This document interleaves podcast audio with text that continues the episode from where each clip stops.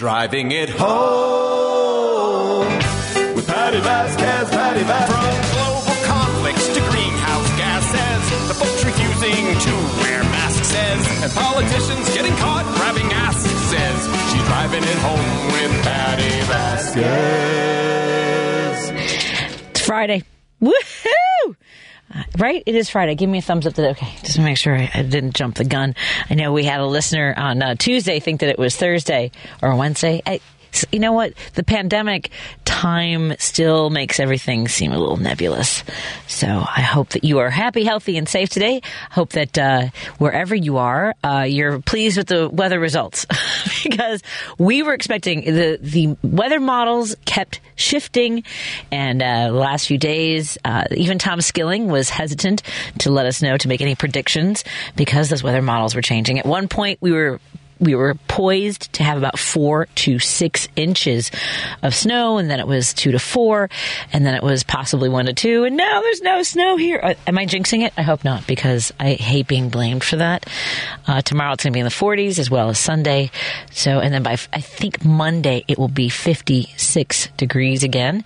It'll drop down again, but I, I I'm grateful for the mild winter we are having, but the uh, emotional roller coaster of you know the glorious uh, feeling we had a couple days ago when I saw kids out on the basketball court in shorts and t-shirts, you know, tossing the ball around, and uh, and then today it's it's, a little it's a little chilly, but we will. Uh, hey, it's worse. And I have look, I have friends in California who moved there specifically because they realized that snow was a choice.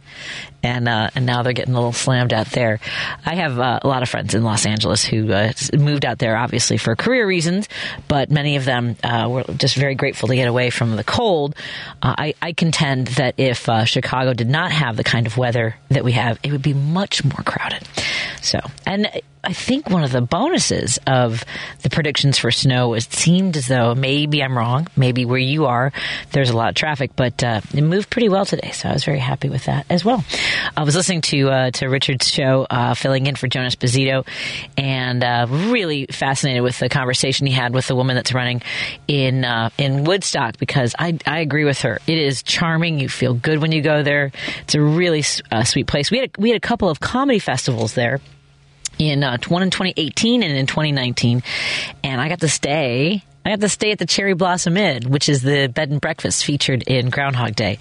And she's right. There's a lot of great locations, uh, a lot of great restaurants and shops, uh, kind of like really uh, very like boutiques that are specialized in in certain uh, categories. Like whether there's a oh, there's a chocolate place called Ethereal. Oh my god, it's so good. Anyway, I uh, I'm itching to get out to uh, to Woodstock sometime soon and visit my friends out there.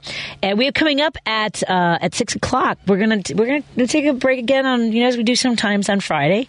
I, I take my uh, I, I take some of the cues and the uh, the way in which Joan has done her show and, and you know sometimes turns on Fridays to uh, to movies. So I'm gonna continue with that occasionally on my show as we do. Sometimes we have our good friend Mike Crowley from YPA Reviews join us today. We're gonna meet Leo Brady, a movie guy. He'll be here at six o'clock. So if you have any questions about movies that are out there, please uh, give us a call or text us about them.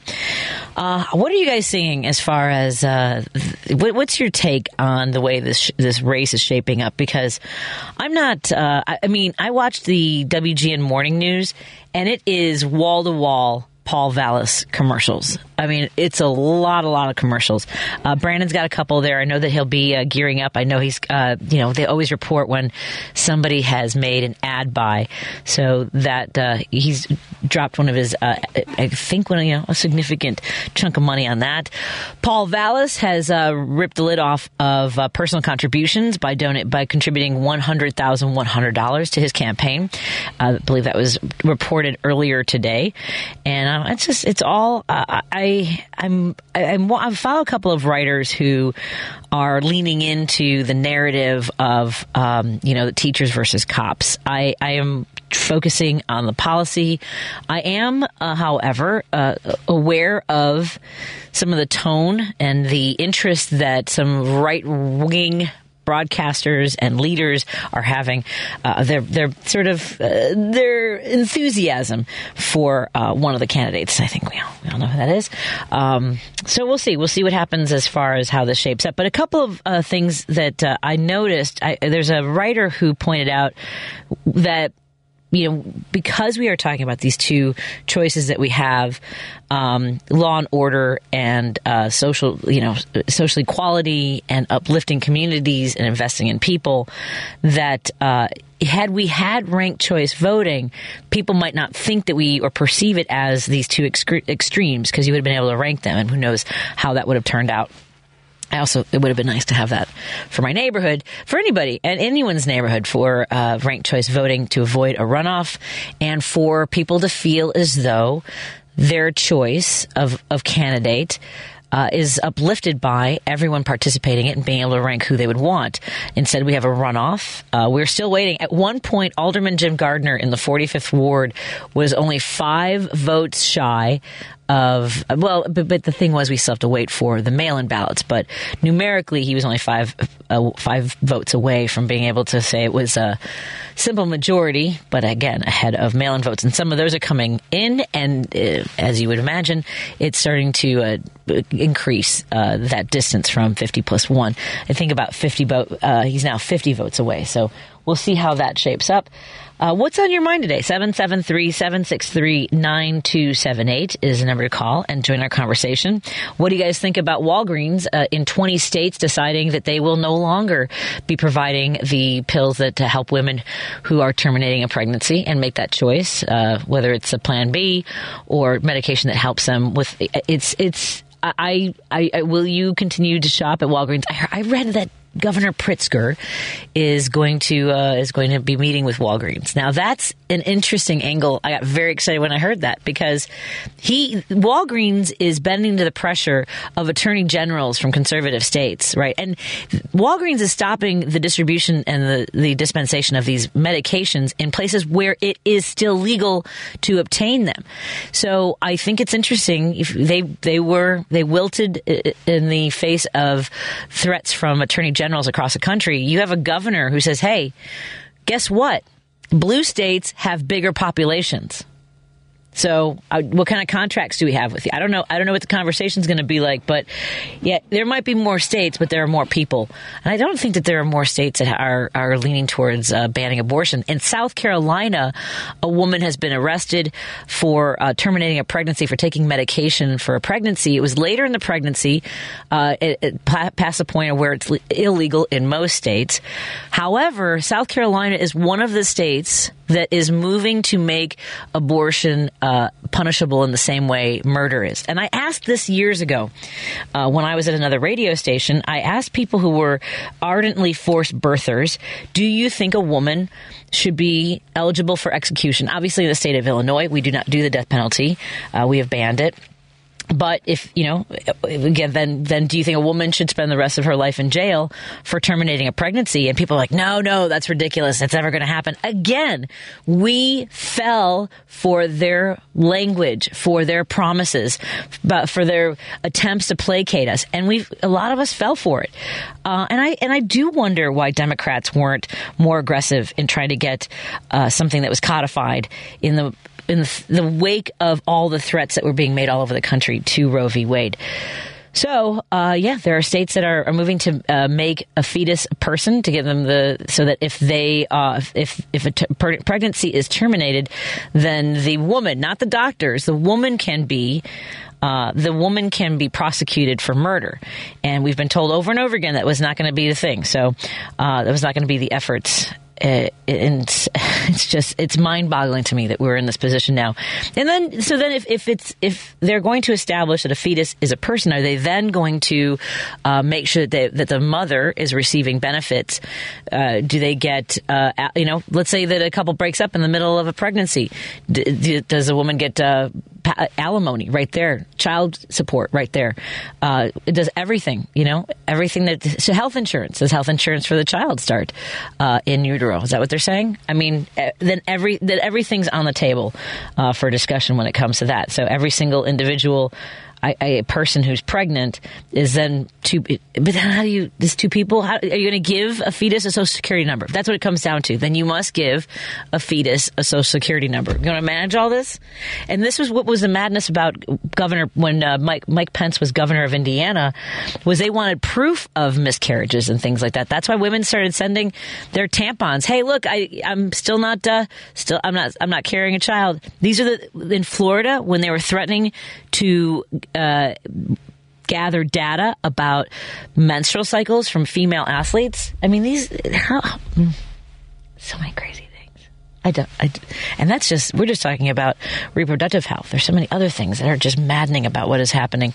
Tennessee with outlawing drag shows, anything that's considered sexual in nature, like so then it's a slippery, nebulous. Again, I use that word twice now. I don't think I've ever used that word on the show, and, and now I've I've ripped the lid off nebulous. it's this un, unclear language in this new ban on drag performances. and they're like, that's not freedom of speech. Oh, okay. I'm gonna take a break here, but if you guys have a chance, uh, you can do. You can listen to a little bit of it now. But if uh, there are clips all over uh, social media, Jon Stewart was interviewing a uh, a rah rah gun guy about you know. So you're saying more guns makes us safer.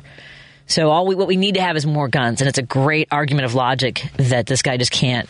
He just keeps going. Yeah, you know, it, it should be a, un, there's you cannot infringe on the Second Amendment and all this stuff. It, basically saying it's the only one, the only right that can't be infringed. Voting, yeah, you can infringe on that, but not uh, not on gun ownership.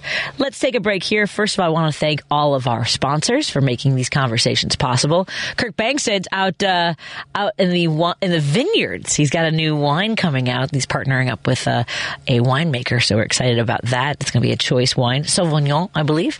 And uh, of course, you can go to the Patty V Show page and find out where you can pick up a progressive brew in the Chicagoland area, as well as the choice seltzers. And if you go to the Minocqua Brewing Company website, they have a new nitro, new coffee, canned coffee called Woke. you got to lean into it. If they're gonna if they're gonna try to weaponize words and be silly about it, well, right back at you. So go to uh, the Minocqua Brewing Company Facebook page and follow his adventures. Kirk Kirk is uh, he was in D.C. last week, out in the vineyards this week, and uh, we also want to thank our friends at Kids Above All. Go to kidsaboveall.org and find out how you can support their mission to help children reach their potential.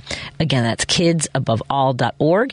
And if you find yourself in a fender bender, you want to make sure you've got this phone number in your car for European and U.S. car service 773 248 1200.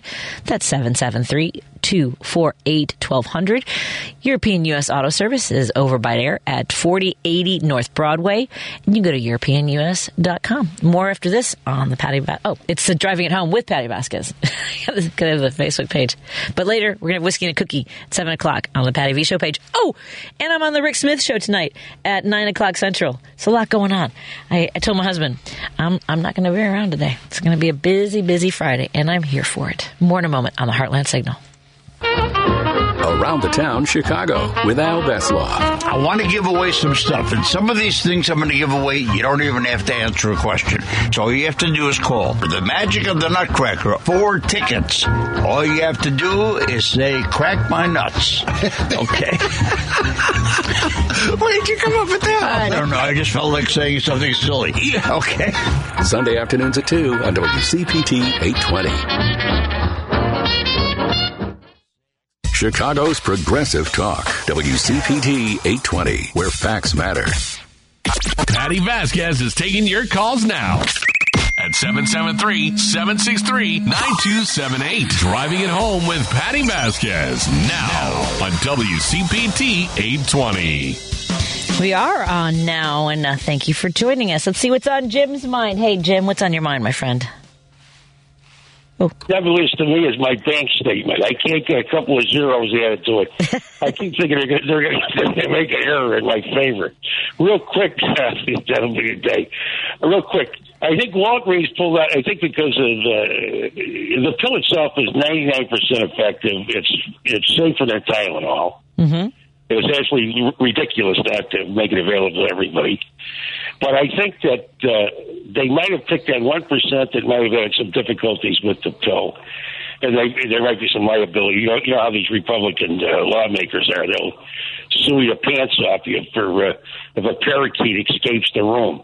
Uh, what I was going to say, uh, what I called about was the hearings were really delicious. You had Ted Cruz badgering uh, Merrick Garland over some nonsense that was completely nonsensical, but he doesn't care because he doesn't care how nonsensical, Which nonsensical he is. which hearings are we on? I don't know because they've they've done what the social. They, Me- they badgered, they, they, no, no, no, Merrick Garland is in front of the Senate. oh, that's right, Uh, Merrick Garland. Yes, I'm sorry. Josh Hawley, Josh Hawley, uh, the nut from Louisiana, the Kennedy, who says that you know that the FBI is in bed with the Democratic Party. They're going after all the Republicans. The FBI is going after. I mean, this is how this this is a senator in his seventies. I mean, I don't, I don't know how he can go home and his wife say to him, you know, did you did you get hit over the head with something? And then you've got then you've got uh, Cruz, who who's totally insane. He's on the same thing. I think he was on the. Uh, or arresting the guy. This, yeah, that's what he said. He goes, he goes. Well, all he did was push the guy in the sidewalk. I thought to myself, well, if somebody pushed me on the sidewalk, the guy would be laying in the street. You know what I mean? Right. And, and the FBI came and arrested the guy. And he made, you know, he made it sound like. Uh, you know that the FBI was after Catholics all over the country. The Catholics, I mean, I mean, this is how preposterous this is getting. Yeah, it's getting But I absurd. mean, uh, it's getting absurd. But they're they're they're, they're an absolute dumpster fire. I don't know how they're. I mean, uh, how they possibly think they can win? Trump is is running away with it, and he's totally insane. I mean, he's getting worse by the day. You know. If he's not a mental case, nobody is. And he's running away with the nomination, so I don't know how they're going to stop it. He's going to lose by millions and millions of votes. I hope so. But anyway, they're, they're going to they're going to go along with this gag, and that's all it's to it. Anyway, Peg, you have a great weekend. Thanks for listening to my nonsense. That's all right. Appreciate that. Thanks, Jim. Have a good weekend. Cheers, my friends. Uh, yeah, I uh, I have not had a chance to watch the any of the hearings and the uh, grilling by Republicans of Merrick Garland. By the way, Merrick Garland has uh, decided to make a surprise visit to Ukraine, which I thought was also interesting. Uh, so he was uh, he's making an unannounced trip to Ukraine. Uh, he announced earlier today uh, was not announced for security reasons. He was invited to Lviv. I can't pronounce a lot of these uh, cities uh, by the Ukrainian prosecutor general, uh, and they said that Garland held several meetings and reaffirmed our determination to hold Russia accountable for crimes committed in its unjust and unprovoked invasion invasion against its sovereign neighbor. I still can't. Again, uh, it's really if if you watch the if you watch Stranger Things on Netflix, I sometimes I really do think we're in the upside down, and it's not just because there are uh, elements of the Cold War and uh, the Russian. There's also a big Russian presence in the, that series, but I mean, like, it, it, I thought, like, for, how, how Republicans all rah rah, uh, you know, Ukraine should fall and Russia is our, they're our friends, and I, it's, it is absolutely startling to me. Do you remember when Hillary Clinton said during one of the debates that Trump was Putin's pu- puppet, and we were and we were all like, "What? What? What?" what? And it, here we are, right? During his presidency, we saw him, you know, kissing his, let's say, his shoes, licking his boots. I guess is a better way to put it than the thing I was about to say, uh, and, and as well as Kim Jong Il. I, I don't understand how the people that have been the biggest threats to democracy around the world were Trump's friends, and Republicans are well. And again, because nothing they do, as far as I can tell has anything to do with democracy or freedoms or rights. They are not the party. They're not the patriotic party. How is how are they the patriotic party when they're the ones that want Russia to succeed here, to expand their grip on that part of the world, which then f- destabilizes democracy everywhere. It simply does. And but we should know that here. And and whatever happened to you stand behind your leader. You can have your arguments here. We can debate our our issues, our partisan politics here, and but that ends at the shore when you're the president of the United States is going to, around the world and having these conversations, or there's a balloon that you guys want to have shot down. You get behind the leader of the country That's that's what a patriot does. Says that we are doing everything we can to make sure that the citizens of the United States are safe. And part of that is making sure that they are safe when they have access to health care, to clean air, to clean water, to uh, to edu- to education that is really strengthening our country when it comes to the un- inequality. We see what's going on in Missouri, where kids are only going to school four days a week, and we're seeing. By the way, companies that are putting children to work because they have a job labor, labor shortage. And these, I guarantee you, these companies are glad that there are immigrants coming across the border. Uh, there's, oh, you know what? I wanted to see if I can play this. Let me see if I have this queued up just right before we go to the break. Here is, uh, if I can play it, if it works. Mm-hmm. did I do this? I don't know how to do it. Nope. I'll have to wait. I'll have to ask Lady B during the break because uh, Jon Stewart's argument with uh, State Senator Nathan Dahm uh, challenges his uh, argument for access to to firearms because this guy says that we will be safer if there are more guns. And there's over 400 million guns already with over 50,000 gun deaths. Kids, the biggest threat to children are guns. And this guy's like, but we need more guns. So there's, a, there's some great uh, argumentative points that Jon Stewart makes. Uh, and people want him to run for office. Uh, uh, I mean, that would be fine if that's something he wants to do, but it is challenging people who have these hypocritical arguments that I think is really important. It's something that I enjoy doing as well. Again, as I said, I don't know how Republicans have hijacked patriotism because it, it makes absolutely no sense it makes absolutely no sense that we are uh, we're l- letting them control that language. When you are, are saying that people cannot express who they are, love who they want, uh, take care of their bodies, and, and be safe, when you are telling a woman that she has a fetus that is not viable, that is never going to survive, uh, is already perhaps doesn't even have a heartbeat anymore and you're going to force her to, to remain in that situation without giving her access to life saving health care. And, and if, if she doesn't develop an infe- infection, perhaps she does, risks her chance of ever being able to, to carry a pregnancy to term. I, I don't understand how they have hijacked the language of freedoms and rights because they don't. You are not free if you are trapped at a job because you are you're afraid to leave. You're miserable there. You're in a toxic environment. But the one thing that keeps you there, health insurance. Many of us stay in places because our health insurance is what keeps us going. We're like, you know what? I got to ride this out. I can't go anywhere because I need the health insurance. How is that free? We everyone needs to have access to health care. We are the only advanced con- country in the world that where people go bankrupt because they get sick. This, it's just it's it's insane. Let's take a break here. We'll continue our conversation when we come back. 773-763-9278. If you want to join the conversation, you can call or text us. And my good friend Jerry uh, sent me a link to an article. I want to talk about this as well about how we. This is a story I did I did miss this, Jerry. Uh, that uh, that there's a lawyer who may have saved um, the student loan forgiveness plan that uh, President Biden uh, put into action. The, I'll talk about that when we come back on WCPT 820 Heartland Signal. Joan Esposito, live, local, and progressive on WCPT Willow Springs is powered by ComEd. See how ComEd is preparing for a clean energy future at ComEd.com slash clean energy. Because facts matter. You're listening to WCPT 820. Home with Patty Vasquez on WCPT 820.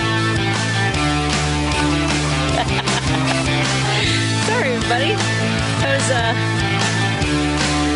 a little bit quicker break than I thought we were going to have. And uh, Jerry just informed me that I, I posted about the uh, lawyer that uh, argued in front of the Supreme Court. Thank you, Jerry, for staying on top of these uh, important stories. Uh, so, yes, there was uh, obviously uh, in Chicago, we are consumed, at least I have been, with the mayoral race and the aldermanic races. And uh, whew, it has been a long week. But the but a Biden administration lawyer may have saved student loan forgiveness. Uh, some of the experts, legal experts, are saying uh, the government's top Supreme lawyer uh, might may have saved President Joe Biden's four hundred billion dollars student loan forgiveness plan from what experts considered all but certain defeat. They have uh, pra- they've praised General uh, Solicitor General Elizabeth Perligore. I'm gonna. I'm just gonna speed through that name and pretend like I said it correctly. The lawyer who represented the Biden administration in front of the nine justices on Tuesday. Uh, we now seem uh, more likely than not to win this case, said higher education expert Mark.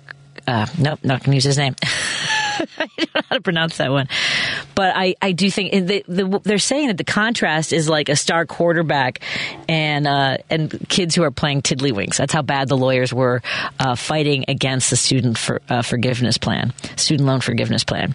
So I'm very excited about that. The nine justices considered two legal challenges to Biden's plan to cancel up to twenty thousand dollars in student debt for borrowers.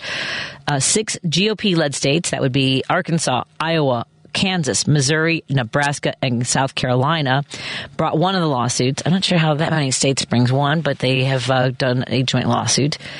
And uh, they, they are uh, the other one is backed by what's called the Job Creators Network Foundation, a conservative. Huh, Go figure, conservative advocacy organization. She argued, the solicitor, uh, by the way, argued that the president was acting squarely within the law to avo- avoid borrower distress during national emergencies and that plaintiffs had not shown in any way they would be harmed by the policy, which is typically a requirement to establish so-called legal standing. So that's very exciting. So fingers crossed to a lot of people who are hoping to have their student loan debt forgi- forgiven. Um, and again, the, the, hypocrisy of this, all the people that uh, that asked for and uh, including electeds who are millionaires that asked for PPP loans and then applied to have them forgiven. And uh, who made the decision about uh, what? Come on. Are we really doing that? Speaking of hypocrisy and Ill, uh, illogical thinking, uh, Lady B informs me that I just didn't push the right button, which no one is surprised by. I left it on mute. I want to see if I can get this uh, interview with Jon Stewart. It's a series on Apple Plus called The Problem with Jon Stewart. And the nice thing is, a lot of folks share these clips, so uh, we get at least a taste of it. So there's several of those. There's longer versions of this online. So let me see if I can get this right here. I don't understand why you won't just admit that you are making it harder for police to manage the streets by allowing all of these guns to go out without permits, without checks, and without background stuff. Why is that hard? Why can't you just stand by that? Because that's not what I'm doing. I'm defending the individual's right to keep and bear arms. That's a different argument. Okay, well, you may do. Here's here's what I'm saying. Mm-hmm. You want to say I'm a Second Amendment purist and I'm making it safer. You're not. You're making it more chaotic, and that's not a matter of opinion.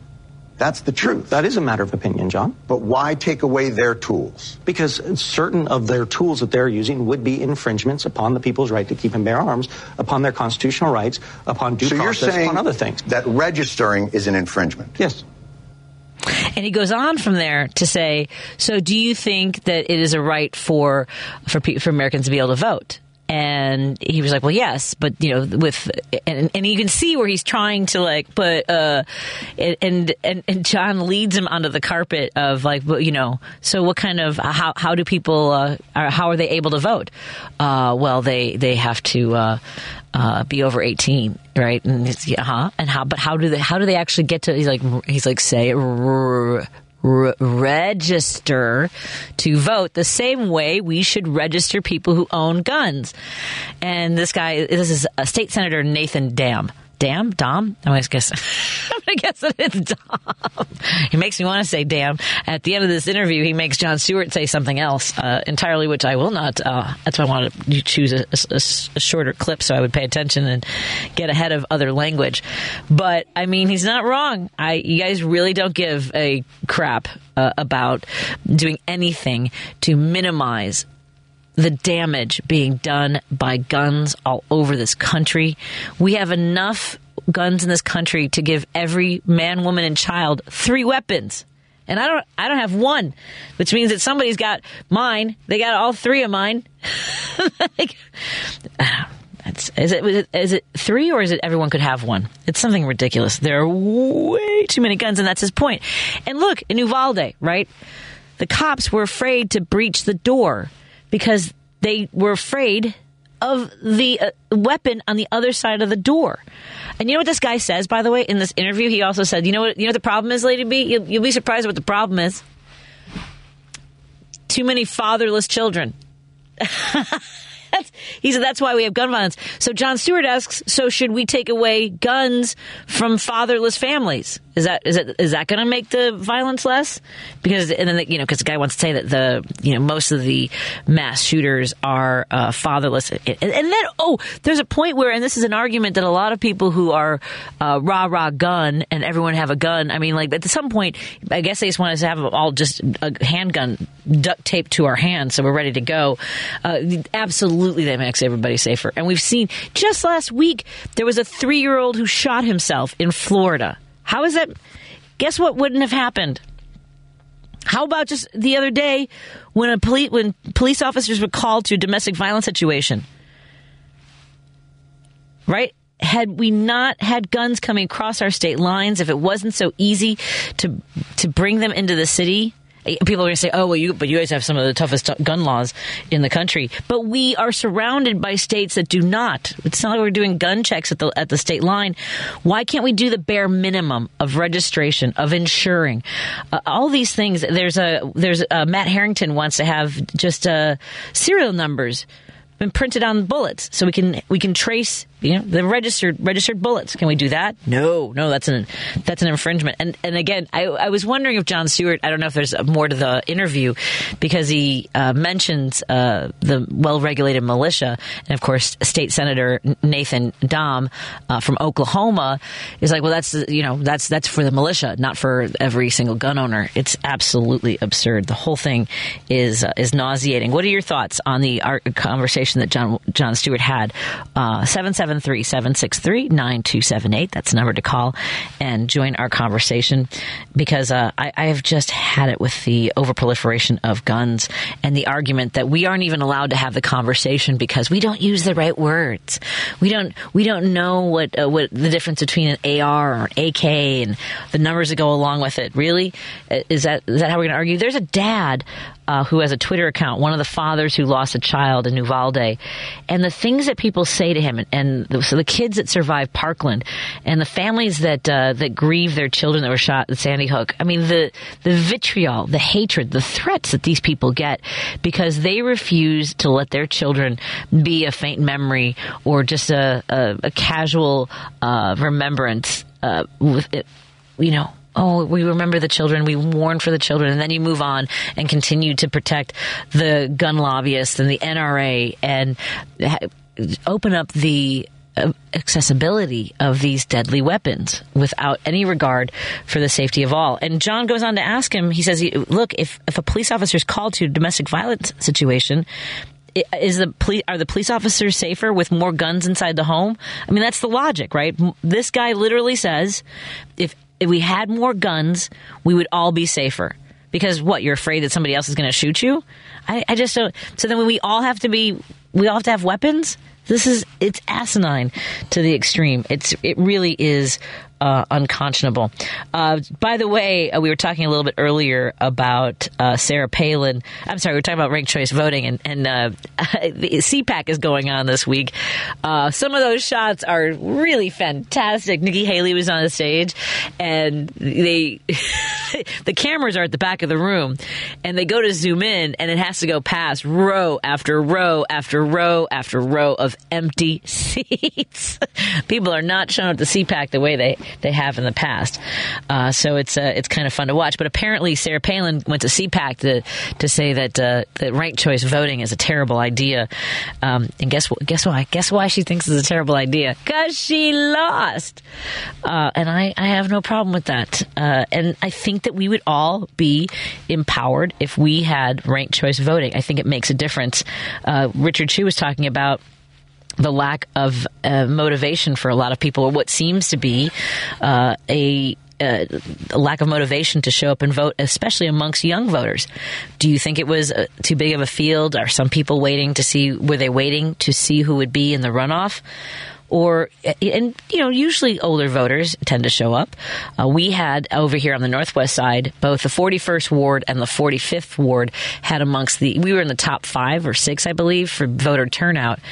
The 45th ward had a 46% turnout so far. I don't know. I, I think that might be including mail-in ballots, but we should see, we should know soon enough how that turns out as far as the numbers. But this area went heavily for Paul Vallas, uh, and there was a, of course, there were some hijinks in a couple of areas. There was one polling place where the uh, the voting machine key, the reader, the little microchip, uh, got jammed. So it took them a couple days to count those votes, but now they have uh, counted them. Uh, I was, oh, someone just texted me that uh, the U.S. gun owners possess, and this is as of tw- this is of 2018, so I don't know if this is still accurate. How many guns, as of 2018, there were 393.3 million weapons, according to uh, the Small Arms Survey. Uh, which is, of course, higher than our population of about 330 million, uh, which is absolutely ins- insane. Uh, the, let's see, the total includes 72 million handguns, 76 million rifles. It's a lot of guns. Oh man, oh man, I don't. I really. And look, we're not. We're not out here to want to take your guns away. And, and, I guess this goes back to what I was talking about when it comes to access to abortion, right? Because for a long time, Republicans told us, "Don't worry, we're not, we're not, we don't want to get rid of it. We just want to, we just want to manage it more. We want to make it harder. We want to make people think about it. We want to shove transvaginal a sense like the ultrasound into women's vaginas, but you know, to make them think about it.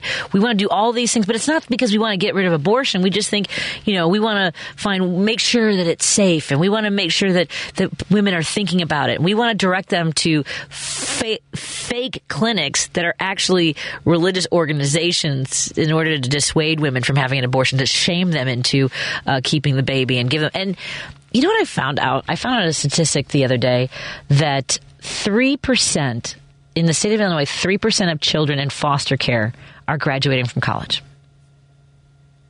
Are you again? So where are all these groups when it comes to making sure that children are able to live their to their potential to to have everything that every other child has have a good education uh, a home someplace safe to live uh, I don't I don't understand any of that. But by all means, let's give every single person in the country a gun so that we are all what safer. Mm-hmm. Yeah, I'm not buying it. Let's take a quick break here. 773-763-9278. Oh, that's what I was saying. Is of course Republicans think that that they if we say let's register your gun or have background checks. Sorry, Lady B, I need to complete the thought that uh, you want to take all the guns away because that's what they did with abortion. That was the full thought. take a break here on WCPT 820. Remember when you get to work to hop over to WCPT820.com or the TuneIn Radio app and stream The Stephanie Miller Show. Weekdays 8 to 11 a.m. on Chicago's Progressive Talk, where facts matter. WCPT 820, Chicago's Progressive Talk, where facts matter. Be so busy arresting handgun owners that they would be unable to protect the people against criminals. It's a nasty truth but those who seek to inflict harm are not fazed by gun control laws. I happen to know this from personal experience. I, uh,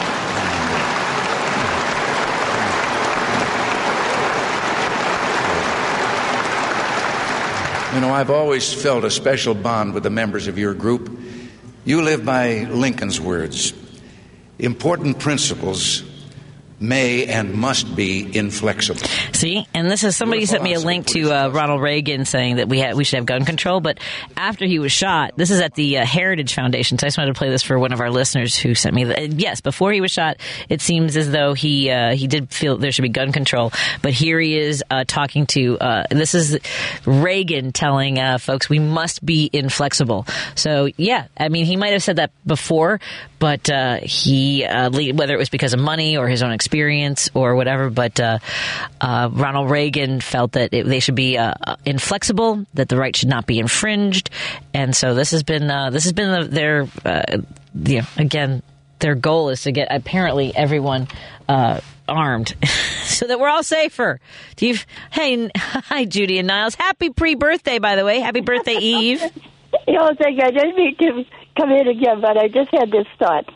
I I have to go like every two years now that I'm over eighty to go to the DMV. Yeah, which is a pain in the butt. Yeah, quite honestly. I mean, they, really, they've always all been very nice, and they try to speed those people like me through. But I, it would be so much nicer if I could just drive and not have to register and not Sure. have to do all that. Yeah. And I could just drive that lethal weapon all over the place. Right. But it's not in the know, Constitution. It's not a right that's uh, explicitly laid out in the Constitution. This is where the Oh, originalists, the Sorry con- they didn't have automobiles back in the. exactly, and we all they also did not have you know guns that could fire hundred rounds in seconds. Exactly. Yeah. So that, that, that was just my thought. You know, hey, that'd be, wouldn't you just love to go out and drive? It's bad enough now. Can you imagine going out if everybody could just buy a car or get just get in a car and drive all over the place? Yeah. Ah. Yeah. Without any. I also, I do, and I think, I wish, and I know some gun owners who believe in responsible gun ownership, and that means going. Oh, my father did. Yeah, going out and training and being, you know, because it is, uh, it's memory. Uh, what is it called? Muscle memory, right? To mm-hmm. to be able to react. If you're going to be in a situation where now you're going to pull your weapon because you think you're going to save yourself and everyone, well, then you better know who you're shooting at, right? And be mm-hmm. and, and and be able to lock in on them. Otherwise, you're, sh- you're just shooting for the sake of shooting, and that's happened. Well, my father was an unusual person. If if they said if he said do not touch that, believe me, not only would my sisters and I not touch it, neither would any of the nieces nephews. I mean, you know, he was just one of those disciplinary type of people that you didn't, and he followed every rule. I mean, if they said you can't travel with it, you know, intact, he would take them all apart. Right. So, you know, and he always said, if you want to see it, I will show it to you anytime you want, which he did. You know, so uh, you wouldn't be curious about something and go in there because it was all right. He would show you. But uh, there- there are so few people that are exactly like that, um, although most of the people I knew were pretty good about it. But Yeah. we all, you know, did shoot. I've been on a firing range. I've been on a firing range several times. Uh, with with experts, with professionals who showed me how to use the weapon, how to properly hold it and store it, and uh, and I just uh, you know, there's a study that just came out yesterday in Forbes magazine that more than 58 percent of firearm owners stored at least one handgun handgun unlocked and hidden, while 18% of, of firearms store, and that's people who responded to the survey, right? They, Yeah. Nearly 18% keep them unlocked and unhidden, so out in the open. Uh, I guess posing for pictures a la Lauren Boebert, yeah. right? Nearly, no, we never. I, I I've looked through our albums frequently because I've tried to go through them because people won't know, you know, and I've been trying to give them to the people who might know who these people are, you know, hand them out to cousins and people we've known and say, hey, would you like to have this so I can get rid of the thousand? There's not one picture of anybody with a gun, Right. Not one.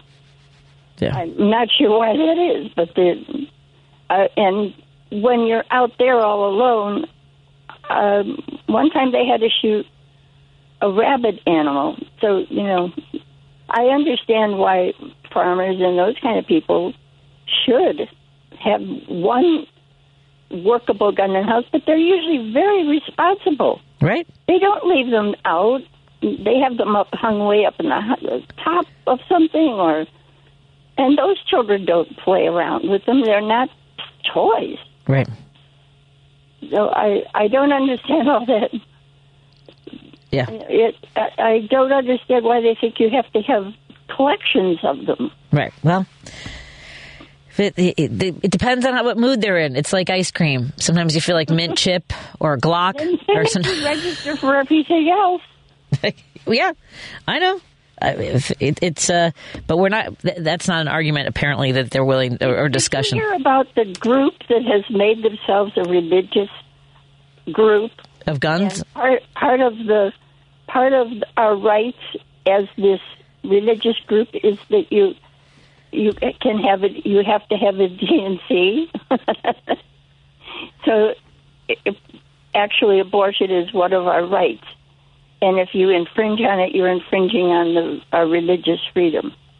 I think that's fabulous. Mm-hmm. Oh, by the way, here someone just sent me an article that the reason that uh, that Ronald Reagan previously was for gun control while he was governor of California, uh, I'm guessing that it was because uh, uh, uh racial issues.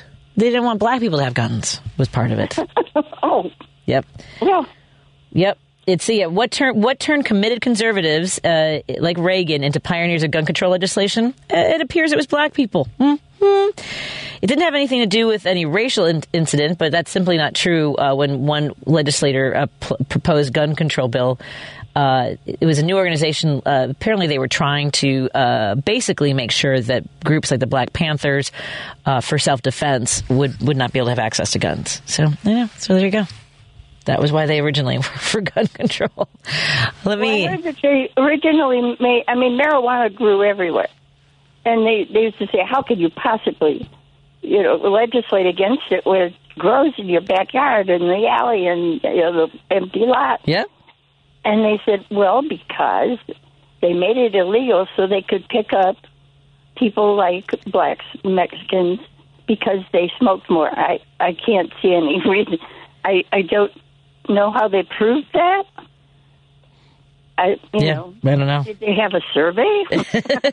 I, I don't know.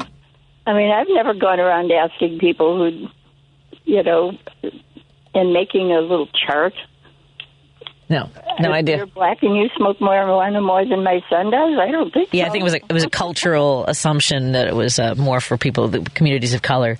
Let me. Yeah. Uh, I'm gonna I'm gonna take off and get some of these uh, call, callers, Okay, but we all want to wish you so happy much. birthday. There were some texts that came in and to wish Judy a happy birthday this weekend. Happy birthday to you. Happy birthday to you. Happy birthday, dear Judy. Happy birthday to you. Get someone else to change the sheets this Thank weekend. you to all of you. I, you you are my my great nerdy tribe. We'll take it. I'll be your I'll be your dork tribe. Have a good Yeah. weekend. Bye bye. Bye, Judy. Let's get to uh, Dave in Hoffman Estates. Hey, Dave, what's up? Hey, Patty. Um, this will kind of tie into what you're talking about. It's kind of alarming. This on Lady B. This was about a week, week and a half ago. There was a story where last year a record 6,542 guns were intercepted by airport security. Yes. 22. Yeah. And you remember a few years back when uh, former state senator Donne Trotter got busted at O'Hare Right? with a loaded gun in his handbag because he needed it for his uh, second job. Mm. And I don't think he did any time for that one. I have, yeah, I'm not. I'm not sure that you know. You It's never. been a few years, but I remember that very well. And that, but talking on the guns and that, we were always taught. You know, when I grew up in the sticks, there, you didn't point no gun at nobody, and you always made sure your gun was unloaded before you came in the house, or you double checked before you, you know, went into the house to make sure there was nothing chambered, and that, and uh, you treated it with respect, Yeah. and that. Yeah. Uh, I know growing up there was a young lady that uh, her sister and and that they she was her sister was a little younger, but she was you know real big in the guns and that, and she was showing off her 22 to their family friend there, and it went off, Oh. and it hit the sister in the thigh. Oh my God. She died. She got she died of internal hit the wound. Yeah. Hit the the the, the arterial vein. Yeah, and I always remember the priest what he had said at the at that funeral. He said that uh, or wake rather that if this thing would have went a sixteenth of an inch either way, we wouldn't be here. Wow.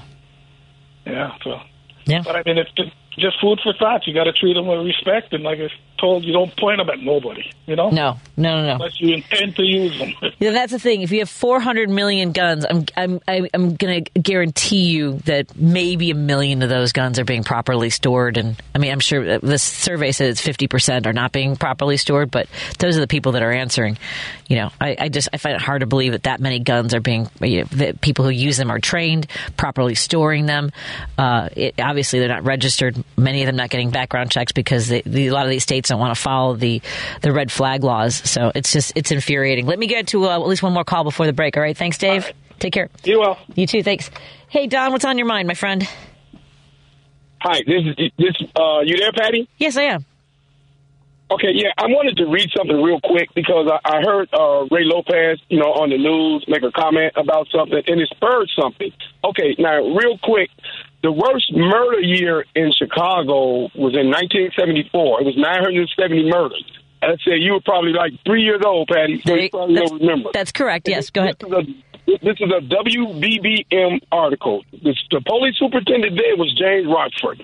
He said that uh, thousands of suspects since officers' arrest in the past year were back out on the street, bonded out for similar crimes. He said he said that the, the average hardened offender was wise to this revolving door.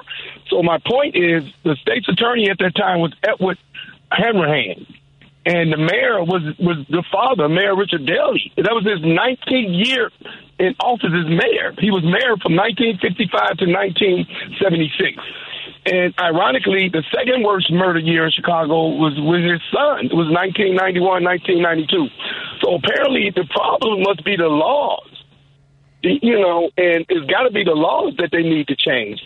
You know, because they just end up being political speeches because they're saying the same year, same thing 49 years ago in 1974 today. So, you know, I just wanted to add that in, that article I found. Yeah, you know, and, you know, Yeah, a quick search of uh, 1974, uh, Chicago's record murder year. Uh, you know, murder year. Yeah. Yeah. Right. And, and that's the police from the police superintendent. And they're saying the same thing today. They're putting them right back on the street. Yeah. Yeah. And so, right. And so you can't blame who's ever, you know, no one blamed the mayor then because he was the most popular mayor. and, and he had plenty police support then, if you think back Mayor Daley. So it, it seems to me it's like it's the laws that they need to look at.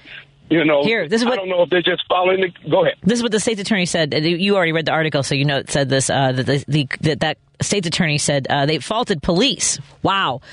Uh, for I wonder how that went. I mean, it was the same kind of back and forth that we have now, but uh, the state's attorney faulted police for bringing cases with weak evidence, and one criminal court judge pushed back at the top cop saying bond is not supposed to be oppressive, which is something we continue to talk about now. Yeah, that's fascinating. Thank you for letting me know. I'm going to do some more research on this too. I got to run to the news. So thank you so much for that, Don. You have a, okay, Patty. Yeah, have a great weekend. That's all. That's good to know. Thank you. Thank you. Um, bye. Bye. Hey, hey, Roosevelt, I'll take your call when we come back. Uh, we'll, we're going to talk to Leo Brady, a movie guy. To talk movies, but I'll take your call before we start that dis- discussion. But I'm going to bring Leo in so we can hang out in studio. More in a moment on WCPT 820 Heartland Signal.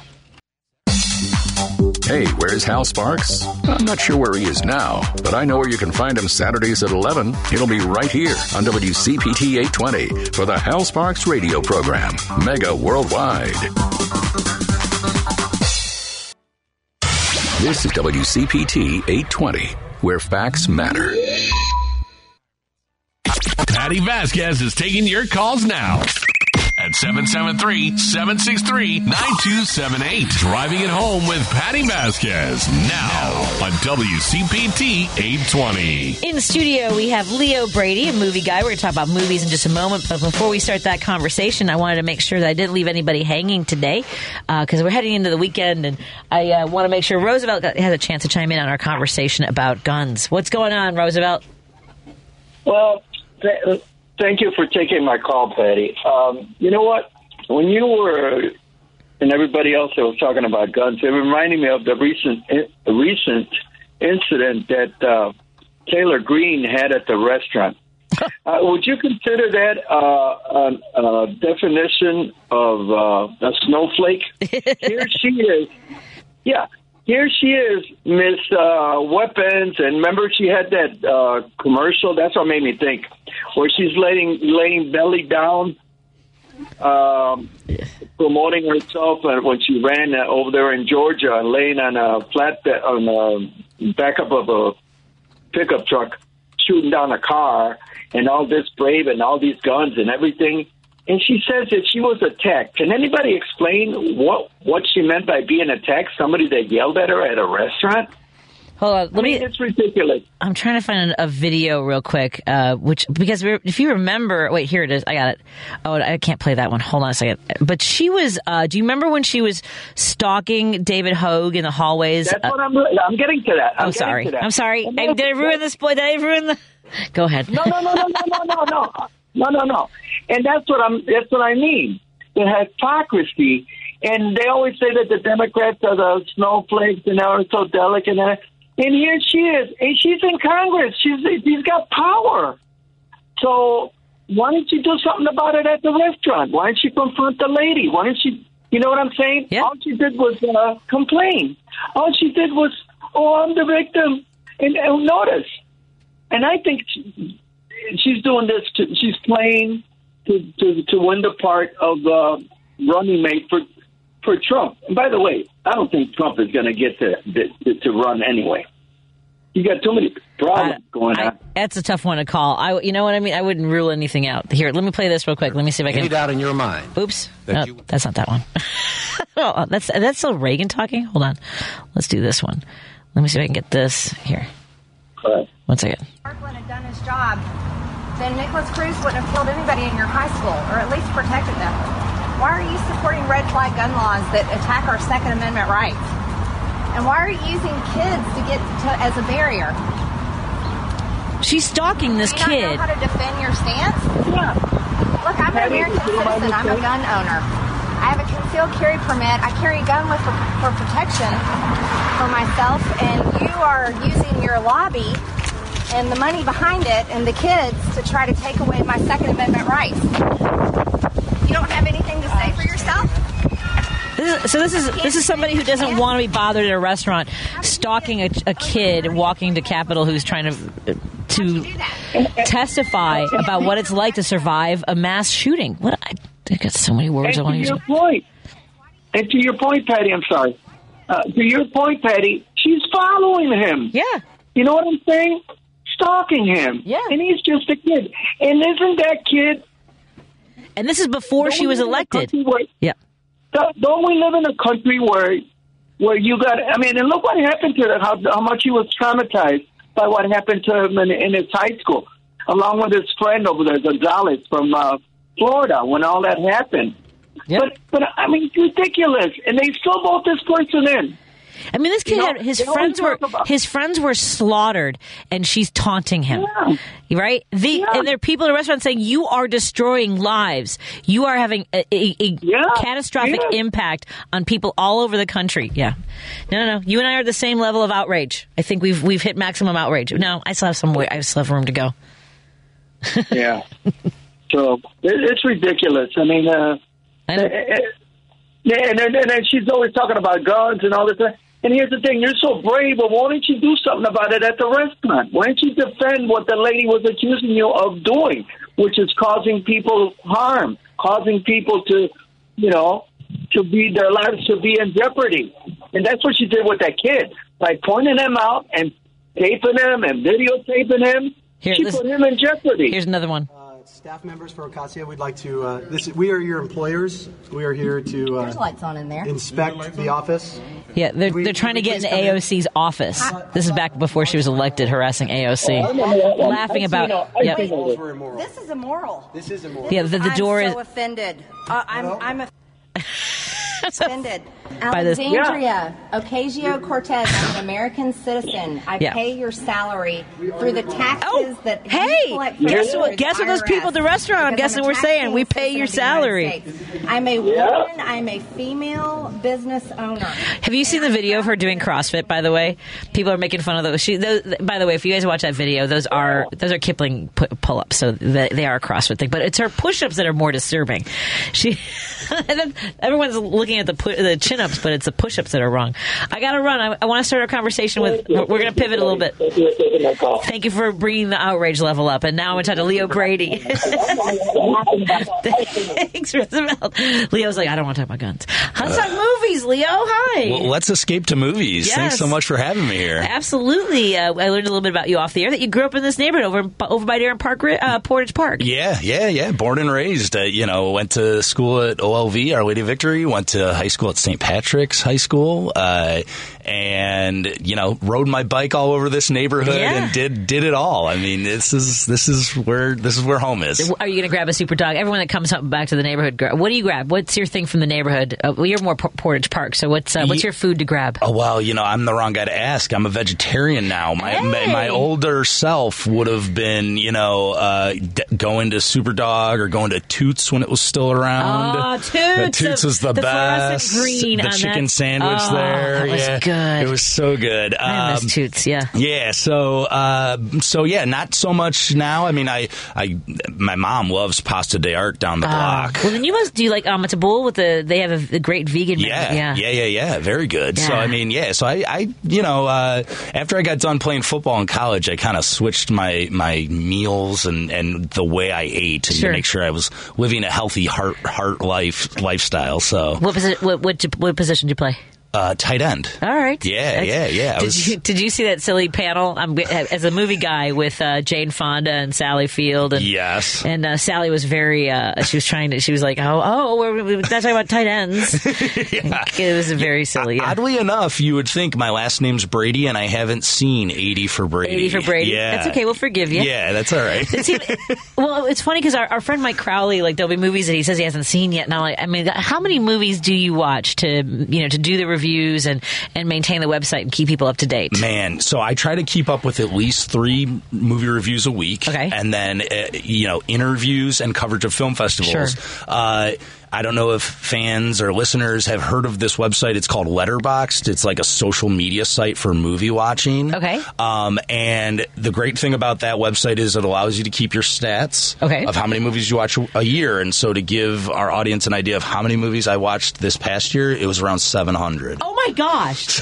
I mean, I like movies, So- so- but I don't think I can do 700 movies. Yeah, That so crazy. my wife is a very forgiving and amazing woman, and she allows me to watch as many movies as I, you know, feel necessary. How often does she watch one with you? Uh, if I'm watching two a day, she watches at least one of them with Oh, me. wow. So she's it's kind of a fun perk. It's great, you know what I mean, and and uh, yeah, my son is five years old. My son Lucas, Aw, and uh, it's a great yeah, name, and- by the way. Oh yeah, thank you. And he, uh, you know, he's getting into all this stuff now, and I'm sort of trying to, you know, guide him to Godzilla movies and Okay. things, things The that classic- interest. the classic Godzilla, yeah, the yeah. classic, exactly. Sure. So and uh, and and he's getting into that stuff. So it's so it's fun. It's a it's a fun progress right now. There's, you know what? That's funny. There's a there's a writer who put up a poll about. I think it was it was it had to be 70s movies, and he wanted to see what uh, what people thought. Um, but he because Blues Brothers came out in 79. I think so. Yeah, I think that's correct. Yeah, so I, I want to see what you, what you think of this list that he had. Uh, it was uh, Ted McClelland had a, a list the other day. Uh, he's a writer here in Chicago. Um, let me see. he's one of those people that also, by the way, supports ranked choice voting, as I think a lot of us Oh, do. there you I'm- go. I'm trying to find his poll because on the poll uh, in the list was also included uh, ordinary people, and you wouldn't think of those two. Mo- did it come out the same year? Yeah, it did, and you know that's a that's a movie. It's sort of classically controversial in terms of it winning Best Picture because it beat Raging Bull. Well, that was so. That was his question. Yeah. So you can watch one of these 1980 movies tonight. Okay. Ready? Yeah. What's your pick? Ordinary People, Okay. Blues Brothers, Raging Bull, or Caddyshack? Oh. Great variety there Yeah, too. isn't it, though? Great Nice variety range. too. All good movies. Uh, I'm a Scorsese guy. Oh. Uh, you know, to the end. So I'm I'm I'm choosing Raging Bull. Uh, you know, it's. I, I think it is one of his greatest films. I think it's one of De Niro's greatest performances. And uh, All right. you know, i- if people still haven't seen it yet, you know, it's something to behold. I- I've, you know what's interesting about that? You know, Nick DiGilio has his. I used to have a movie night Mm-hmm. um, once a month, his movie club kind of uh, event, Yeah. and uh, but I had to host right after. Like I usually had to race from the Rosemont AMC all the way downtown. Yeah. So I, I just haven't seen the last uh, fifteen minutes or so when he starts to like do like nightclubs and yes, stuff. yeah. his monologue, and that's where that's where De Niro put on all this weight and totally changed. I mean, honestly, that that movie is like one of his most committed performances. You know. How much do you think? Because obviously Brendan Fraser did not put on the six hundred pounds, Yeah, right? yeah. And Darren Aronofsky recently has been like releasing uh, photos and videos on his Instagram page, like showing the process that Fraser went through Okay. to get into that position for the whale. Right. Um, and it's pretty impressive. It's it's it's just such a massive undertaking of terms of like how long he has to sit there and get that I would imagine makeup on. Yeah. yeah, yeah, it's very. I haven't seen the entire thing because again, I so I am in the Screen Actors Guild and I wanted to get through as many films and TV shows as I could. Yeah. Um, and I probably, you know, I, I could have started sooner, but it was at the last minute. I'm like, okay, but I had it on kind of in the background for a while. I got a, a taste for it, and then I, I it seems like a beautiful movie. Yeah, you know, I am one. I am a person who did not give it a great rating. Okay. I gave it. I gave it a rotten rating on Rotten Tomatoes. Okay. Um, it is the type of movie that you appreciate the effort and the work that Brendan Fraser delivers in The Whale, um, but it's hard for me to recommend because it is. It's tough. It's tough. It's a painful sort of sit. It's a painful experience. A lot of it feels like it's kind of. Uh, uh, overdone, Right. And and there's too many cle- there's too many coincidences with the right with the kid that comes to the door, Yes. the the minister, whatever he's doing, the missionary. right? Correct, correct. Um, that And- happens to be from the same church that the girl's brother. That was a little- yeah. That, Yes. that was a little too much. Yes, and it, and it's based off of a stage play, so that makes sense. So Clearly, because the, the whole yeah. thing is shot like a stage play. Correct, Yeah. and it's shot in his his condo. Right. and uh, and, and yeah, so uh, you know, I think. The, you, you know, talking Oscars, Oscars are in a couple weeks here, and the the best actor race is still a little bit wide open between Austin Butler for Elvis, Mm-hmm. Colin Farrell for The Banshees of Inisherin, and and Brendan Fraser. I think the three of them are going to be neck and neck for the award, and it'll be interesting to see what the voters pick. I kind of think that a lot of people want to. It's interesting the difference between the Me Too movement and what's happening with Brendan Fraser. Yeah. Because Brendan Fraser withdrew from Hollywood. He had been sexually assaulted by a very powerful pro- producer. Uh, felt you know it made him it gave him trauma, and I mean like and all the women that came forward like Maria Sorvino and Yeah. I mean just the name uh, like uh, uh, uh, uh, Naomi uh, Yeah. Judd. Uh, well, we- Or, uh, one, uh, yeah, yeah Naomi right Judd. Uh, was it Naomi Winona and the one that we're thinking of? Yes. uh, And I loved all of her at movies one, in the Salma 90s. Hayek and, and others had came out and you know, yeah, Oh, really given this some. is bothering me, and now I have to Google it, and I hate having. But to yeah, there are that. there are a you know I I've listened to a lot of uh, my fellow film critics and friends you know talk about a lot of those actresses during those times whose careers especially still- yeah. should have gone different directions. Sorvino was a big one where like uh, where she came back, kind of. Yeah, yeah. But not to the level of Brendan. And I feel like he's going to win. Yeah. Because people, Ashley Judd, thank you very much, Judd. Judge. Yes, thank, you. Jerry. Yeah. There were there were so many mo- like I loved her string of action movies in the nineties. Yeah. Uh, the one where uh, she has to fake her own death is Double Jeopardy. Oh my god, so good. yeah. So, I mean, like I really I really enjoyed some of those movies. Yeah. And uh, and yeah, you- and I- she was in the movie Bug with Michael Shannon, a, a, William Friedkin movie, and that's like a that is a uh, Tracy Letts play. You Right. know, everybody knows him from Steppenwolf, uh, and I, I think like that was a performance where she should have been getting tons of accolades, and Yeah. she wasn't because you know. Yeah, it's it's just an interesting, uh, I think, a dichotomy there. Yeah. Uh, but I'm trying to find some of the women who did come forward. Uh, Alyssa Milano obviously had come forward as well. Reese, Reese Witherspoon uh, did say that she had some experiences, but she, I mean, some of these folks didn't Gwyneth necessarily. Paltrow, and, Yeah. yeah, yeah, Jennifer Lawrence, a lot of women. Wow, this Yeah. is, these are all the women that joined the Me Too movement. But the ones whose careers were negatively negatively impacted, I think Ashley Judd, uh, Rose McGowan, Yeah. obviously uh, a, a lot of uh, Selma Blair, Yep. uh, Megyn Kelly, uh, a lot of stories of, of sexual assault. Yeah. but and I do have the feeling that the momentum seems to be bringing wanting to bring Brendan Fraser back. Sure. It seems Yeah. what it is. I agree. The performance in Elvis is great. I could not get past. Tom Hanks. Oh my god. Not enough Elvis either. Yeah. Not enough Elvis. That's that's my main. I mean, honestly, if, if you go on a movieguy.com, my my best actor winner was Colin Farrell. I I think Really? Okay. his performance is so subtle, and you know, it, again, we talk about like putting on the fat suits and putting on the sort of the makeup and the prosthetics. There's none of that from Farrell, and he's just he's just doing what actors have to do, which is project and be the character that they're trying to be. Uh, and and I think uh, I, I think audiences should pick up from that, and and I think it's time for movies to start rewarding the acting and not just the the makeup that gets put on or the transformation that Austin Butler is you know cosplaying as Elvis you know fair. I mean there's a lot of sort of uh, bravado and history. And, and I think Austin Butler's performance is great. I think he's fantastic. But I think there's a lot of history of Elvis that people know Elvis and they're saying, oh, that's Elvis. And it's not the acting part right that's doing the work it's it's a lot of the sort of history and people kind of the way that Rami Malek was rewarded for Freddie Mercury Sure.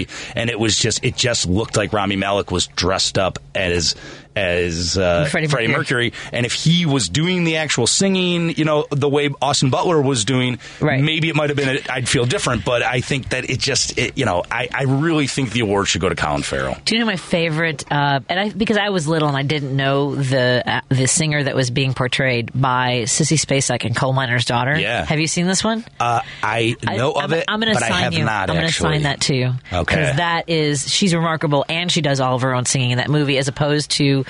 Um, I can see her in my mind, Jessica. Uh, Chastain. no, who plays? Uh, she played Pla- Patsy Cline. Oh, um, Oh, why no! am forgetting? She also played. She was also in the movie Frances. See, I I was born in the seventies, so a lot of the movies of the seventies and eighties are. Uh, hold on, it's gonna. I'm gonna take a break. Someone can text me. I, I I can give you tickets to Laugh Factory if you can tell me what, what actress I'm thinking of who played uh, Patsy Cline in the movie uh, Sweet Dreams. More Okay. after this with our new friend Leo Brady in studio, movie guy. You can go to movieguy.com and uh, see all of his work there. Follow him on, him on Instagram and Twitter, all the social medias. Uh, he was actually lucky that I stumbled across his message because I am terrible at Instagram messages. I'm like, what, what is happening here? More in a moment on WCPT 820 Heartland Signal. The Thom Hartmann radio program provides all of the intelligence, information, and insight you'll need to win the water cooler wars. Weekdays 11 to 2 right here on WCPT 820, Chicago's progressive talk, where facts matter. You're listening to WCPT 820 because facts matter. Hi, folks. I'm Kirk Bangstad from the Minocqua Brewing Company, and I sell Choice Hard Seltzer, an all natural grapefruit and lime flavored booze that you can enjoy for only 100 calories a can. A percentage of the proceeds of each can sold goes to reproductive rights groups in the Chicagoland area. Enjoy a light, refreshing hard seltzer and support reproductive freedom at the same time. Now available at Provisions Uptown Chicago and R&J Wine and Spirits in Glenview, as well as East Side Cafe, Coffee and Wine Bar in East Dundee, where Kate is serving up smiles. And drink responsibly. You're listening to Driving It Home with Patty Vasquez on WCPT 820. Just uh, laughing with my friend, my new friend Leo Brady, about how uh, I listen to this station all the time, and uh, and more than where I used to work. There, this station shows a love for all of its hosts, and I'll be in my kitchen, and my husband's like, "Patty Vasquez is doing what? She's in my living room. She's not doing anything right now." uh, we are talking movies with Leo Brady. I want to thank our friend from. Uh, I want to thank Mike uh, from the eight four seven for texting in the answer to uh, my question. I couldn't remember the name of the actress who played Patsy Cline in the movie Sweet Dreams. It would be the one and only and the fantabulous uh, Jessica Lange. And you said recently she was in a less than uh, favorable movie with Liam Neeson, which is a shame because they're both great actors. Yeah, and and it was like a throwback to an old uh, an old noir, which I was like totally excited for. Uh, you know, uh, called Marlowe, directed by Neil Sure. Jordan, a director who's made a lot of fantastic stuff. Is it the one going all the way back to the surprise ending movie? Neil Jordan? Yes, correct. Um, I can't remember uh, the name cry, the, The crying, Crying game. Game. Yeah, yeah. Oh and, my and, God. and Neil Jordan is like a director that I I've loved a lot of his work. He made a film a couple years, I want to say four years ago, called Greta, which was really cool with. Isabelle Huppert and uh, Chloe Grace Moretz, But, Marlowe, not so much. Marlowe, yeah, man, and I and I gave it all the like hope, and I was like pulling for it, and I wanted it to be great. It's a really cool sort of like noir guys with sort of with uh, the pompadour hats and Yeah, you know it. yeah yeah and and Liam Neeson playing the tough detective trying to figure out who- you know it, it- you know it's got this long list of actors and it just never became the movie that I wanted it to be so yeah that was a that was a bit of a disappointment and uh, One, yeah one star, 22% on Rotten Tomatoes. Yeah. That's not great. Yeah, That's not, not not really good. No. Wow, that's amazing. Yeah. Uh, oh, Patricia, Patricia, I, if, we, if you would like tickets, you also have the answer to my question. Thank you, Patricia. How are you doing? Good. How are you? Very well. I agree with your, uh, kind of agree with your critic about Marlowe, but it had a lot of atmosphere. I like that old time atmosphere. So Yeah, I, I'm right there with you. The costume design, the settings, all that stuff looked good. It's just that Yeah. the narrative didn't work all the way out. Patricia, what Yeah, I know. what are some of the movies you've liked? in Uh, the- the, uh, the singer. What? I'm sorry. Well, what uh, what are some of the movies you've liked in the last year? Oh boy, uh, I go. I try to go to a lot of movies. I usually go to the independent ones. Uh-huh. Uh, I never go to the blockbusters. Um, That's all right. I, you know, I I liked Elvis. I thought it was really good. Yeah. Um. Uh. What was the? Uh, well, that one last year, that Irish family movie. Um. Everybody was talking about The Banshees of Inner Y- Yeah, the band. No, this one. Oh, oh, uh, Belfast, Belfast. yeah. yeah Kenneth Branagh's. I Yeah. see, see this. I did see this. I was a little too uh, icky for me. that's a, that's a that's a really good point, Patricia. A lot of folks are saying in the same way that uh, that that Leo was saying that the whale is kind of too much. A lot of people felt the same way about the Banshees of Inisherin, is what I'm hearing Yes, yeah, that movie it does take a turn for the uh, very disturbing in a way, uh, and it and it very much plays like you know.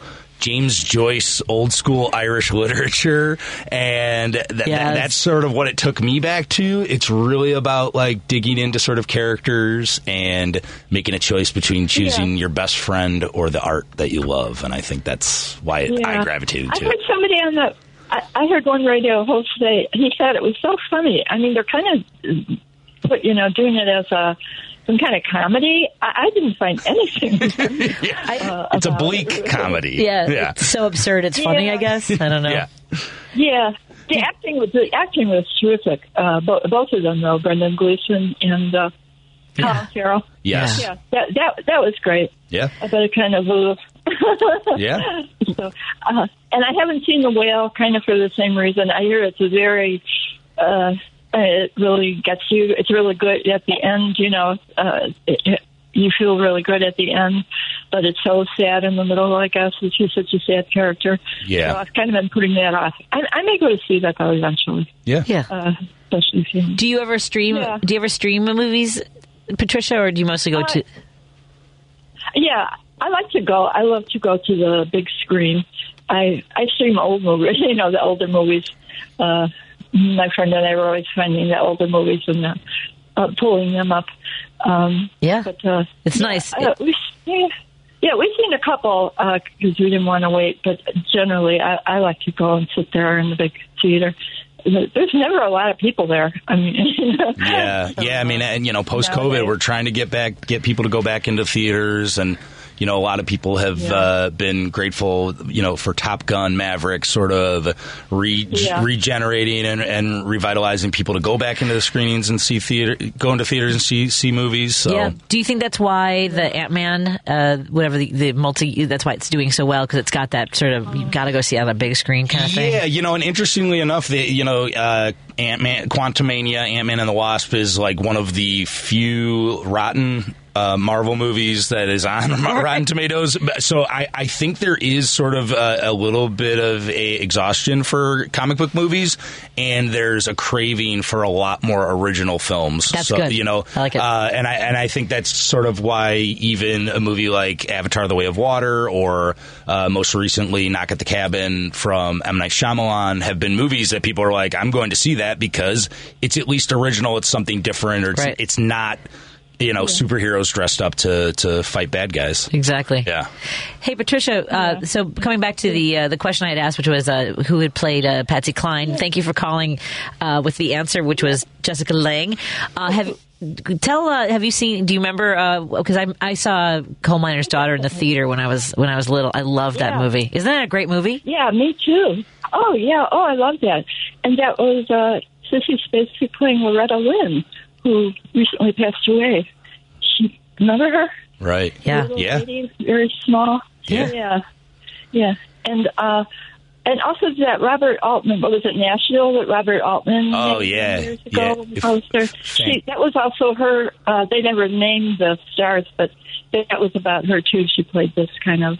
I don't know Yes. Yeah. I know. Sad person. Yeah. Fantastic film as Well- well. Yeah. Absolutely. Yeah. oh, absolutely. loved it. I- I think that puts Sissy Spacek on the map. I'm sorry. I think no, I, I well Carrie, I think Carrie, and then uh, and then she nailed it with uh, coal miner's daughter because she does all of her own singing. in Yeah, that and she was in Terrence Malick's Badlands. A film, That's right. Yeah, a film With with, Martin Sheen. Yeah, yeah, Oh, great, yes. a Yeah. great movie. And she, you know, yeah, she's just she's an absolute legend. And uh, yeah, Carrie. I mean, Yeah. that you're, you're So speaking good. my language there, There- with Brian De Palma. So Oh yeah, there we go. hey Patricia, with the uh, correct answer, would you be interested in going to the Laugh Factory? The, my show is the last Sunday of the month, and I've got a bunch of comics on that show, including if he if he still confirms, our very own WCPT Scott Duff is on that show. Would you like to come and see it? Oh, yes, yeah, I'd love to. Excellent. Hold on the line, and Lady B's just going to get your, your name and your email, but but your name, your tickets will be at the door under your name for at least for two. Sound good? Okay, yeah, sounds good. Thank you, Patty. I love your show. Oh, that's very sweet of you. Thank you, Patricia. Have a great weekend. I'll see you. I'll see you at the end of the month. All righty, thank you. Thank, Bye-bye. thank you. Yes, Scott Duff and I will be at the Laugh Factory if Scott is still. Uh, I have to double confirm with him, but I know he's going to be on one of the shows, uh, and I asked him to do this month's show. We're going to continue our conversation with Leo Brady, our new friend here. Uh, we we're, we're bringing, and I might have you in with Mike Crowley sometime too. We'll talk Definitely. talk movie. We might do the whole two hours of movies because For sure. I don't see us getting through stuff. yeah, right. Leo Brady, go to a movieguy.com to see his work. We'll continue our conversation when we come back. Eduardo, I'm taking your call next on the Heartland Signal. Joan Esposito. Progressive on WCPT Willow Springs is powered by ComEd. See how ComEd is preparing for a clean energy future at ComEd.com slash clean energy. Chicago's Progressive Talk, WCPT 820, where facts matter. Patty Vasquez is taking your calls now at 773-763-9278. Driving it home with Patty Vasquez now on WCPT 820. And we are in studio with Leo Brady, uh, movieguy.com, for all of his work. Uh, he reviews movies and has seen over 700 movies in 2022. Is that what you've since? Yeah, that's a lot of movies. I'm already up to uh, like 105 so far. This thi- year? Yeah, this year. Wow. So I am Yeah. on a good pace. Let's. Uh, we're going to talk more Academy, Academy Award nominated movies in a moment. But Eduardo has a movie recommendation. Hey, Eduardo, what's on your mind? Yeah, how you doing? You know, you were speaking uh, before I get to uh, Luther here. Uh, going back to Top Gun, I didn't like Top Gun because uh, I guess I'm in a minority. Uh, Tom Skerritt, uh, Anthony Edwards, Kelly McGillis. I know you you know where I'm going Sure. with my Yeah, yeah. Side. So I don't know. It's just, and I'm a big James Bond movie and uh, fan, and I don't know for some reason, some movies and some franchises, if they don't have all those uh, supporting cast, it really, I don't know, it just doesn't feel like it. Right. Yeah, I wonder if they asked Yeah. if they could have even asked Tom Skerritt. He's 89. Yeah. Um, I'm a huge Tom Skerritt fan Oh, too. so. Such a good actor. And I mean, if you don't mention Steel Magnolias as one of his big roles, which Yes. people wouldn't, I would. um, and y- you know, I am. It's not so much that the cast didn't come back for some of it. I, I mean, even like Meg Ryan. I don't know why Meg Ryan wasn't brought back for it as well. I- yeah. she's she was Right, Goose's right, wife. Um, so, but uh, I'm I'm with you on that. It- It's it wasn't what uh, made it or break broke it for me on t- in terms of Top Gun. The thing that that I liked about it was it just was a very genuine story, and I felt like it kind of became this story about a superstar, a movie star, sort of seeing his past behind him and where he's going forward. Yeah. Um, but it still, at the end of the day, was kind of a legacy sequel. And I think, like for that, it, again, going back to like originality of films that that I like tend to love and gravitate to, it still felt like a movie that you know was banking off of the history of the first Top Gun. I, I have a here's somebody on Twitter, by the way, that says uh, the Top Gun Maverick movie is good, but it should have been called No. Seriously, you could have found a role for Kelly McGillis, and you know it. Yes. yes. This, this is very true. And, and and if you're going to have Jennifer Connelly in your movie, you got to do a little bit more with her because Yeah. she's so good. Yeah, I mean, they did a good job of just implying that there was a history there, and we don't need to know it, kind of Yeah. a thing. Yeah, yeah. Which was kind of whatever. But uh, Yeah. but I'm with. I mean, it would have been nice to see. But the scene with Val Kilmer is is really lovely. I thought they did a really beautiful job with that. Yeah. and didn't but Eduardo, the kid who played uh, Anthony Edwards' son, I'm sure he has a name. He's been nominated for an Academy Award. Miles Teller, yeah. Oh, he's on. He's on Calamity. That's somebody I, yeah, I don't know if he has been. I, I, well, he was in Whiplash with you know Yeah, J.K. wondering if- Simmons. yeah. Okay, but Yeah. uh, but that I thought he did a great job. Uh, you know, the goofy mustache and all. Right. What do you think, Eduardo? No. Oh, I think Eduardo's You gone. mean on the? Oh, uh, sorry. Yeah, I'm still here. Yeah, you, you talking about the sequel, or you talking about the The, se- uh, the sequel. I thought the, the kid who played the kid was No, good. I, I never saw the sequel. Yeah, I never saw the sequel. oh, you haven't seen the sequel? Yeah, I haven't seen. No, no, because because yeah, that's why I brought up the uh, Copernicus. That's why I kind of like took a pass on it. Oh, interesting. I didn't Oh, just use it for the oh, okay. Hold on a second. So the superstar of the movie, and I kind of want the movie to be more I- than Right. The, uh, yeah, Look, the, I I think your frustrations will still be there, but I, I say check it out. It's a fun movie. I think it does. The, they don't do the volleyball; they do the football. And They I, do the football, yeah, that's good. I mean- I mean, and the in-flight stuff is fascinating.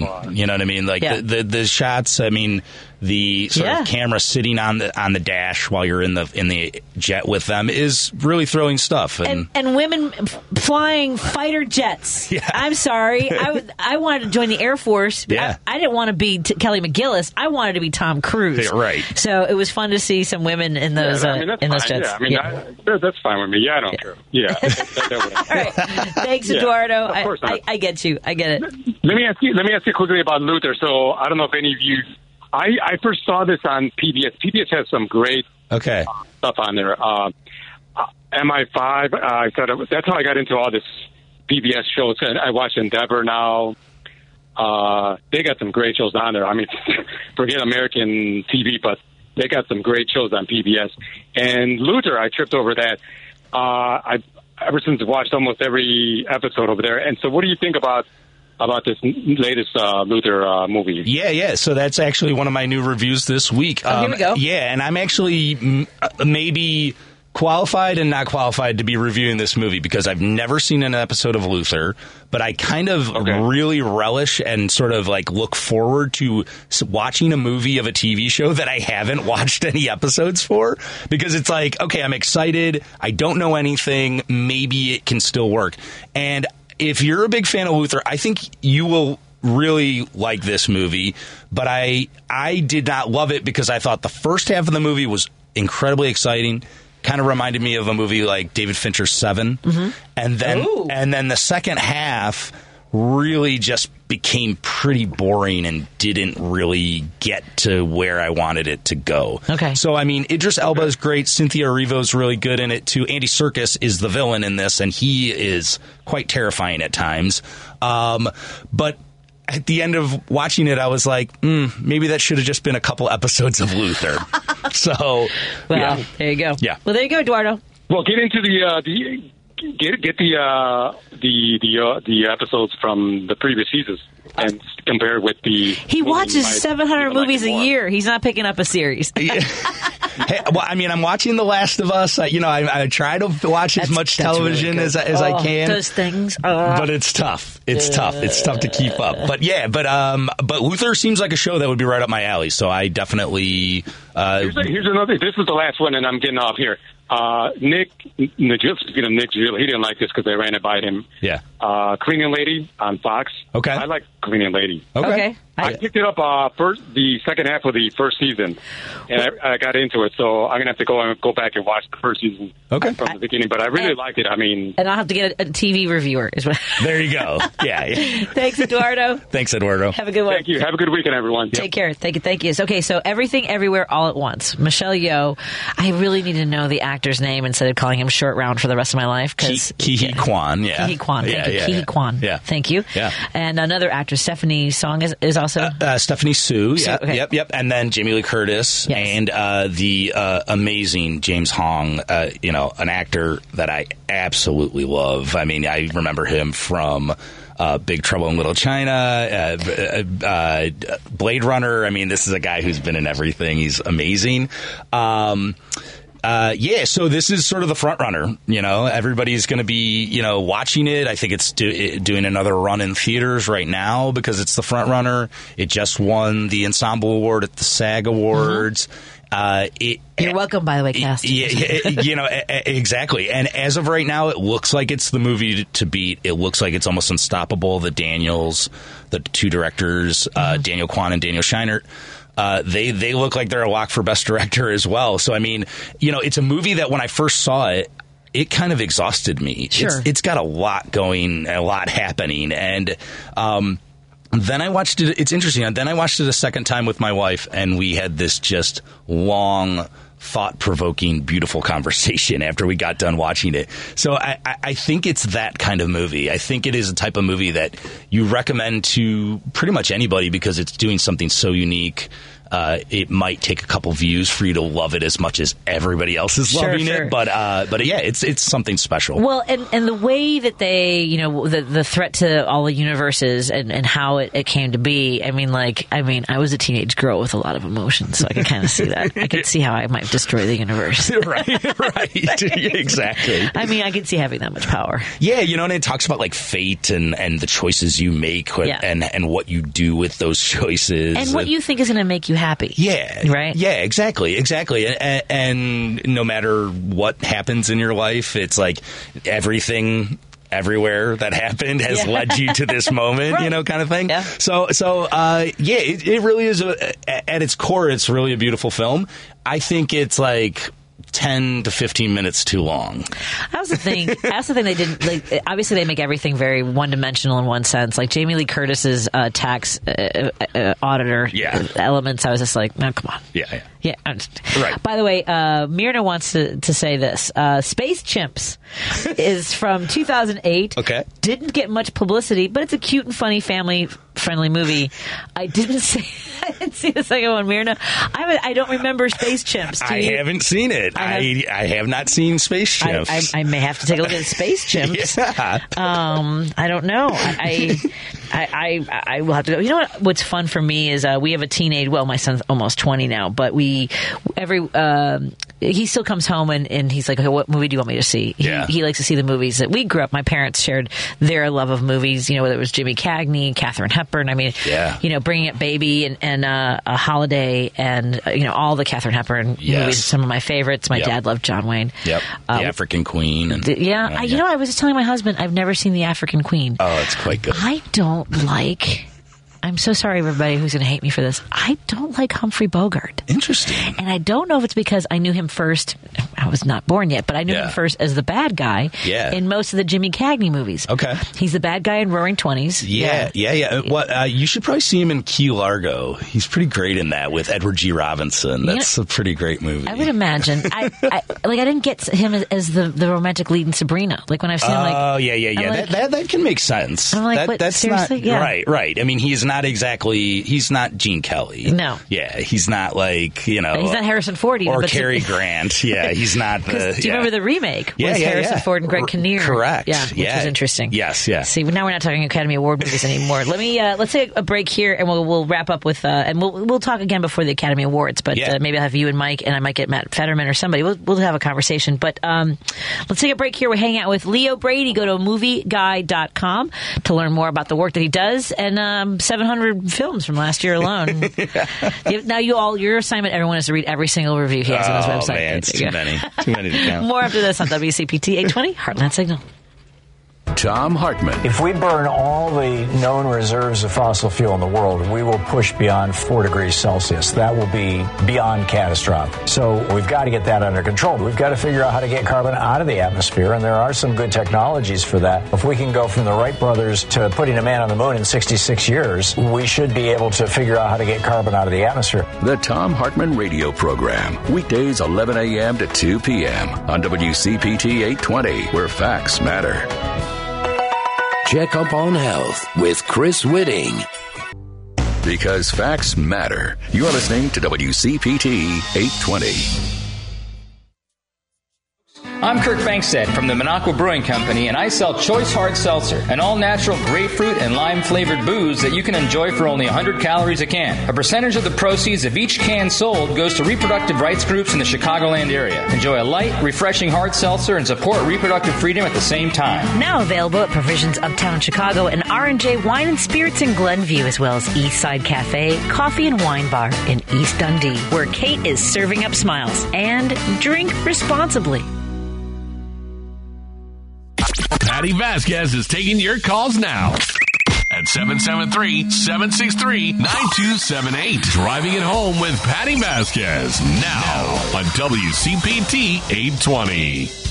We've got a few minutes left before we wrap up for the weekend. Uh, we have in studio Leo Brady. If you're watching on the Facebook live stream, I want to say hi to everybody. I didn't get a chance to check, in, check out all the conversation there.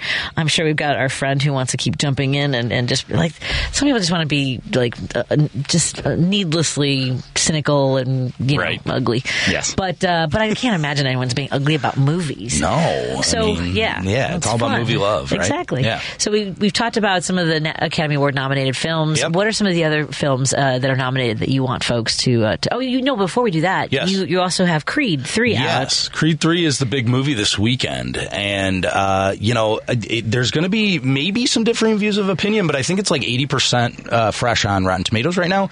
I'm a huge fan of this one. I you know I was a huge fan of Creed. The, the first Creed, directed by Ryan Coogler, uh, I was a fan of the second Creed, but I actually think the third one is better than the second. Interesting. So uh, this is this is Michael B. Jordan, the lead actor who plays Adonis Creed. This is his directorial debut. And he really knocks it out of the park here. It's something that's very different in terms of Rocky movies.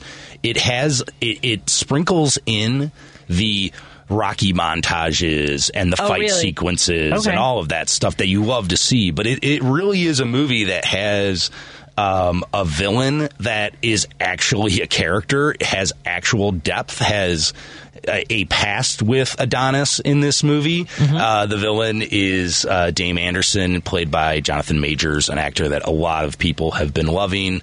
Uh, he is just continuing to have a meteoric rise as an actor. He is really impressive here. And uh, yeah, I mean, th- I think like even the fight sequences, the fighting in the ring, the boxing is is totally different than what we've seen from those Rocky movies.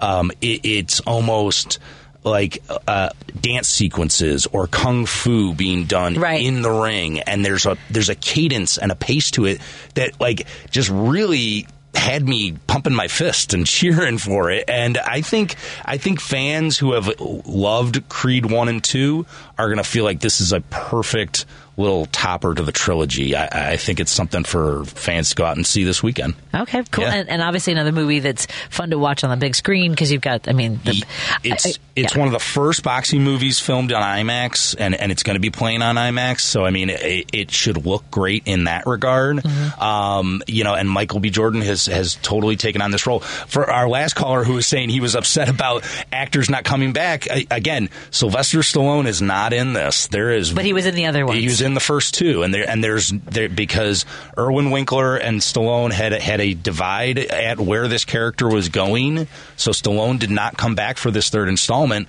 and they have moved on from Rocky very much so in this version. And uh, I actually think the movie's better for that because it sort of stands on its own two feet, and it doesn't have to rest on the history of Rocky. Where the, second one's about Ivan Drago's kid, the first one's more about Rocky than it is even about Adonis. Okay. This third one is is about Adonis and his life, his family, and his past coming back to you know battle him in the ring. It's really and it's exciting little, so it sounds like a little bit like the first Rocky. Yeah, very much so, very much so. And, and it, but it kind of turns it on its head where the guy that that Adonis is fighting is basically the version of Rocky. He's the guy who's down on his luck, and he's the guy who's looking for the chance to fight in the ring.